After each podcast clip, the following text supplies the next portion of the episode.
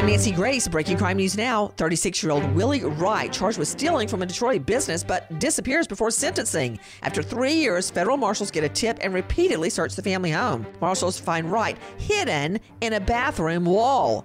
LaKendra Williams caused police to report her daughter's passed out.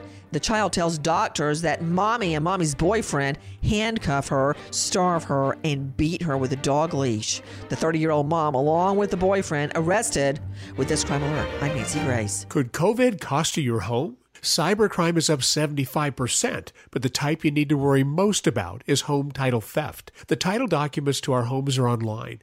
The thief finds your home's title and forges your name on a new deed stating you sold your home to him. For pennies a day, Home Title Lock helps protect your home's title. Go to HometitleLock.com and register to see if you're already a victim and enter radio for 30 free days of protection. HometitleLock.com.